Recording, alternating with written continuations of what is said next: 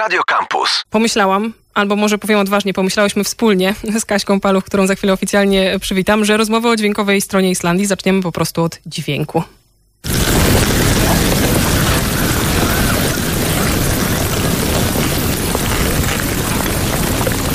Gdyby mnie ktoś zapytał, co to za odgłos, to pewnie bym mnie wskazała. Myślę, że wy też e, moglibyście mieć trudności, ale na szczęście mamy ekspertkę, Kaśka Paluch już oficjalnie. Dzień dobry. Dzień dobry. Cześć. Noise from Iceland, tak nazywa się e, twój projekt związany z nagraniami terenowymi i brzmieniem e, Islandii. To teoretycznie, mhm. wierzę ci na słowo, była lawa. Czy to była lawa z tego słynnego wulkanu, o którym teraz wszyscy mówią i który tak chętnie oglądamy? No to właśnie ciekawe jest, że bo zastanawiam się, czy faktycznie wszyscy o tym mówią. E, poza Islandią, bo w Islandii jest to temat numer jeden e, od miesiąca ponad, e, ale tak, to jest to, ten dźwięk, który słyszeliście przed chwilą jest dźwiękiem płynącej lawy z półwyspu Reykjanes. Wulkan nie ma jeszcze nazwy, więc trudno mi powiedzieć, jest w, rejonie góry w Pagrada Światło, więc póki co podej, po, posługujemy się tą nazwą. I ten dźwięk nagrałam w sobotę, ile się a ile dobrze pamiętam, więc e, świeżutka lawa. Czy zbierasz taką panoramę dźwięków wulkanicznych? To znaczy, że ta lawa będzie brzmiała inaczej w następnych dniach? E, jest na to szansa, ponieważ tam sytuacja jest dynamiczna e, i, i moc, siła w zasadzie tej erupcji się zmienia. Z tego co czytałam dziś, to jest dwa razy większa niż była mm, przez ostatni miesiąc. Ja tam staram się chodzić dosyć regularnie i, i ten sobotni wypad był siódmym. I mogę powiedzieć, że za każdym razem to miejsce, ta lawa, ten wulkan brzmiał inaczej.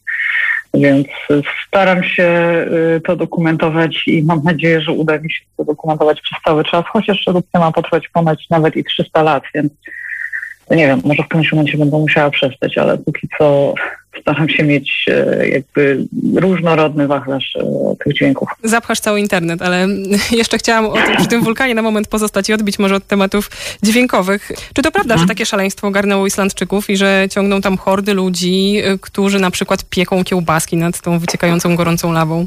Tak było na samym początku, kiedy jakieś kilka dni po erupcji faktycznie jest, jest szał.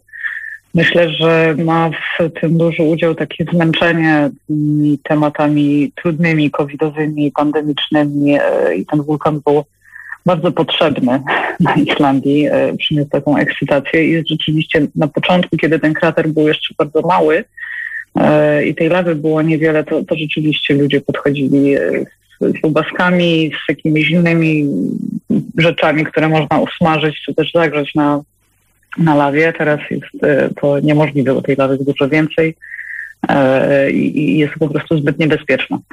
Więc, więc to się skończyło, taka zabawa, e, ale nadal jest tam mnóstwo ludzi. W zasadzie nie ma takiego momentu dnia, żeby, żeby tam było pusto. Trochę taki, taki giewont islandzki.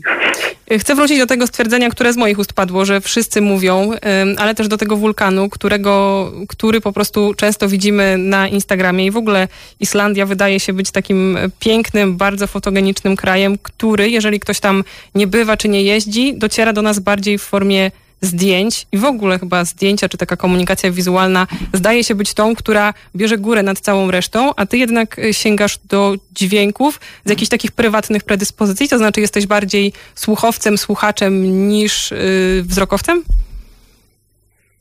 I tak i nie. E, Islandia rzeczywiście jest bardzo znana od strony wizualnej. E, nawet kiedyś taki był tutaj, krążył taki żart, że Islandia została budowana przez Instagram, przez, e, przez twórców Instagramu, e, bo jest jakby idealna e, na te, pod tę platformę. Natomiast Wyszła lepiej niż Fire ja... Festival filmowy. No mam nadzieję.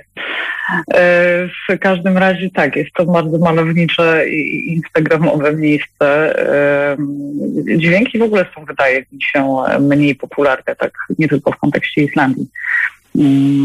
I dopiero y, zwrócenie uwagi na to, co słyszymy, takie skupienie się na tym mm, daje możliwość y, usłyszenia, czy też w zasadzie uświadomienia sobie, e, że nie skupiając się na, na zmyśle słuchu, trochę tracimy. tak naprawdę. No ale tak działa fizjologia ludzka. Po prostu tak działa nasze ciało, że, że przez wzrok odbieramy bodajże 80% rzeczywistości.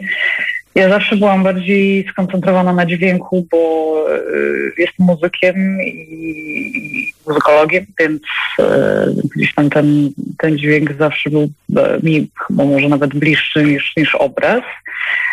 I Islandię też poznawałam dźwiękowo na początku przez muzykę islandzką. Moja fascynacja Islandią zaczęła się od fascynacji muzyką islandzką, przede wszystkim muzyką Bjork.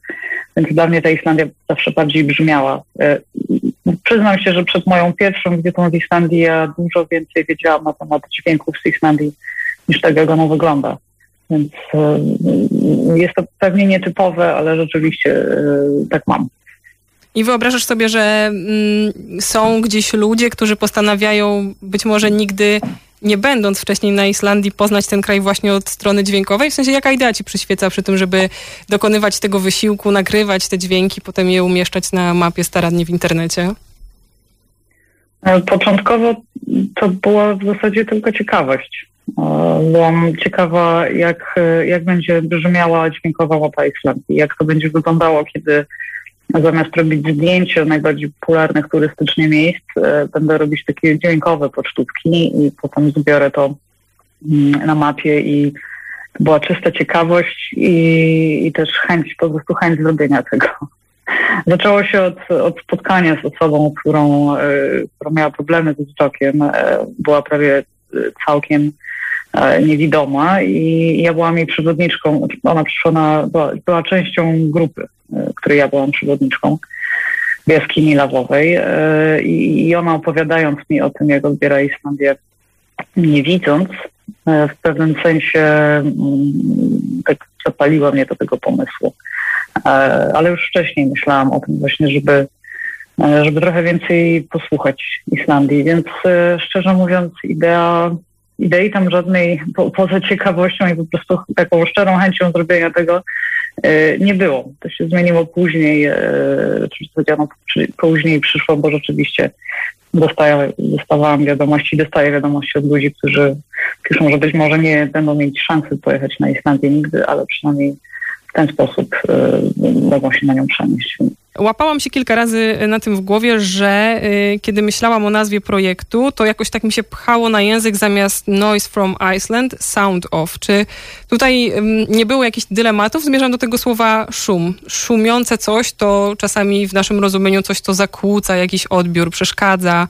Mhm. Że czemu szumy, a nie dźwięki? E, o tak. Na początku rzeczywiście y, pomysł na nazwę był sound of Iceland, ale e, bo projekt e, też miał, ma zresztą w dalszym ciągu e, sprawdzić, jakie jest brzmienie Islandii.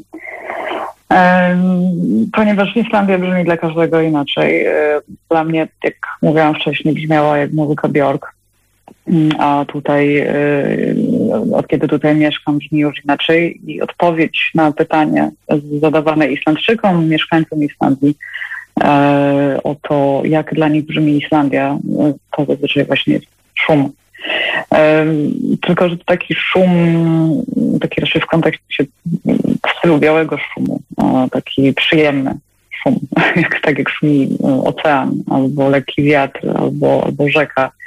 E, nie mówimy o takim szumie, który jest głośny i przeszkadzający, chociaż to też jest szum Islandii. Natomiast e, zdecydowałam się na taki wybór tego słowa. No, w języku angielskim nie ma innego określenia za bardzo na, na szum, natomiast w języku islandzkim jest na, na szum określeń e, słów osobnych e, sporo, chyba około 50. No i udało się znaleźć to odpowiednie nidur. Jest właśnie tym, tym szumem po islandzku, o którym mi chodzi. Jak się odnajdujesz w tej nieskończoności dźwięków? To znaczy, jest to projekt, który można realizować do końca jednego życia albo i no, po prostu nieskończonej liczby różnych żyć i nigdy się całej dźwiękowej Islandii nie pokryje. Jak podejść do wyruszania na kolejne nagrywki, kolekcjonowania następnych dźwięków z taką myślą, że jest ich tak dużo i jeszcze tak bardzo się zmieniają? Dla mnie to jest przede wszystkim ekscytujące i wydaje mi się, że gdyby właśnie ta, dźwiękowość Islandii była skończona, to, y, to nie, nie powiem, że mniejszą przyjemność by mi dawał ten projekt, ale, ale właśnie taka świadomość, że tego jest bardzo dużo i w zasadzie e, jedno miejsce może brzmieć za każdym razem inaczej, w zależności od pory roku czy pory dnia jest, to jest ekscytujące. E, I, i ta niewiadoma, e, to, że nie wiem, jak będzie brzmiało i jak na co trafię i czy w ogóle uda się coś nagrać, jest ekscytujące, więc w tym przypadku nieskończoność działa bardzo im plus i to, że ten projekt właśnie może się nie skończyć. To byłoby w sumie super. Sky is the limit, tylko i wyłącznie moje, moje chęci. A póki co wydają się nieskończone, podobnie jak dźwiękowość Islandii. E, czy planujesz wnikać też w głąb wyspy? Bo zawsze, jeśli ktoś jedzie na Islandię, to objeżdża wyspę dookoła. Na twojej mapie też te czerwone punkciki mocno trzymają się krawędzi. Co tam na środku? Mam nadzieję, że się nie wykazuje jakąś rażącą niewiedzą z zakresu geografii, ale właśnie, czy będzie coś ze środka? Nie, to nie jest e, niewiedza, bo rzeczywiście te punkciki trzymają się jedynej drogi, e, jedynej autostrady, jak żartujemy, w Islandii. Natomiast wszystko to, co do wewnątrz wyspy od tej drogi, to jest e, interior i, on jest po prostu dzikim, wielkim, niezamieszkałym terenem z pustyniami i lodowcami. I oczywiście wybieram się tam, chociaż to jest bardzo trudne, bo trzeba specjalnego samochodu, takiego super jeepa, żeby tam bezpiecznie dojechać e, albo, albo dotrzeć, po prostu dojść. Natomiast wczoraj właśnie rozmawiałam z, z Chińczykiem trochę starszym ode mnie i mówił, że, e, że to jest bardzo ciekawe, że, że generalnie Islandia szumi, ale interior wyspy to jest głucha cisza. E, I to już jest któryś rozmówca mój, który mówi o tej, który wspomina tę ciszę tam że, że cisza jest tak y, nieprzenikniona, że niektórzy ludzie wręcz y, dostawali jakiegoś pomieszania zmysłów, będąc tam e, przez dłuższy czas. Opowiadał mi o tym też himalajsta islandzki John Snorri. E, więc e, więc te, te, tego jestem ciekawa. Zobaczyć, jak posłuchać tej, tej głuchej ciszy, bo chyba nawet nie wiem, jak to jest obcować z taką głuchą ciszą no, też byśmy chcieli, na przykład wchodząc na stronę tego projektu. Powiedziałaś o samochodzie i to mi od razu y, też postawiło przed oczyma jakieś twoje zdjęcie w takim poważnym ekwipunku. To znaczy, może nie znając realiów, można sobie wyobrażać, że wystarczy mikrofon i w drogę, a tymczasem y, widziałam jakieś skomplikowane kombinezony, oczywiście kudłate pokrowce, pewnie redukujące jakieś szumy na mikrofonach. Wspomniałaś o samochodzie. Jakich y, technicznych akcesoriów wymaga nagrywanie w terenie? Przede wszystkim e, w przypadku Islandii konieczne jest e, odsłonięcie mikrofonu od wiatru, bo tutaj wieje przez cały czas i, e, i tylko taki tak zwany full blind, czyli taki e, kot duży, buchaty, e, zaczepiony przy mikrofonie, na mikrofonie pozwala E, w zasadzie uniknąć tego wiatru wpadającego do mikrofonu, który wszystko psuje, więc przede wszystkim to, e, duża inwestycja właśnie w, w osłaniacza od wiatru, ale też chyba te kombinezony, czy, ten sprzęt, o którym wspominasz, to chyba jest e, zdjęcie z wulkanu, w masce gazowej i w, w goglach, bo rzeczywiście, żeby nagrać takie brzmienie lewe, jak słyszeliśmy na początku, to trzeba dosyć blisko do niej podejść. I ja od razu mówię, że ja podchodzę tam tylko na chwilę, zostawiając e, rekorder, e, ponieważ e, przede wszystkim tam się nie da wytrzymać z gorąco. Jest tak gorąco, że, że 15 sekund mimo gogli i maski po prostu trzeba uciekać. Natomiast rekorder trochę poświęca. On tam sobie dzielnie leży na mchu i nagrywa tę lawę a później tylko podbiegam do niego, żeby go wziąć e, z powrotem. Więc e, to wiatr przy wulkanie, maski przeciwgazowe i gogle, no i e, samochód, żeby wjechać w dziksze tereny Islandii trzeba mieć, e, tutaj jest tylko, jak wspomniałam, jedna droga asfaltowa w zasadzie. Reszta, zwłaszcza w środku wyspy, to są wyspogórskie, takie szutrowe drogi albo po prostu jakieś kolejny, więc trzeba wypożyczyć po prostu konkretny samochód i jeszcze umieć nim jeździć, no żeby się nie zabić po prostu. Więc to jest taki no, ekstremalny sport trochę, co dodaje dreszczyku w zbieraniu dźwięków. Noisefromiceland.com. Na tej stronie znajdziecie e, islandzkie dźwięki. Myślę, że dla nas kuszące są te, których w Polsce nie spotykamy, czyli dźwięki lawy, dźwięki wulkanu, dźwięki huraganów i dźwięk lodowca, którym was pewnie za moment poczęstujemy. Chciałam jeszcze tylko pożegnać naszą e, polsko-islandzką gościnię Kaśka Paluch. Bardzo dziękuję. Bardzo dziękuję. Do usłyszenia i zostawiamy was e, z krótkim brzmieniem islandzkiego lodowca.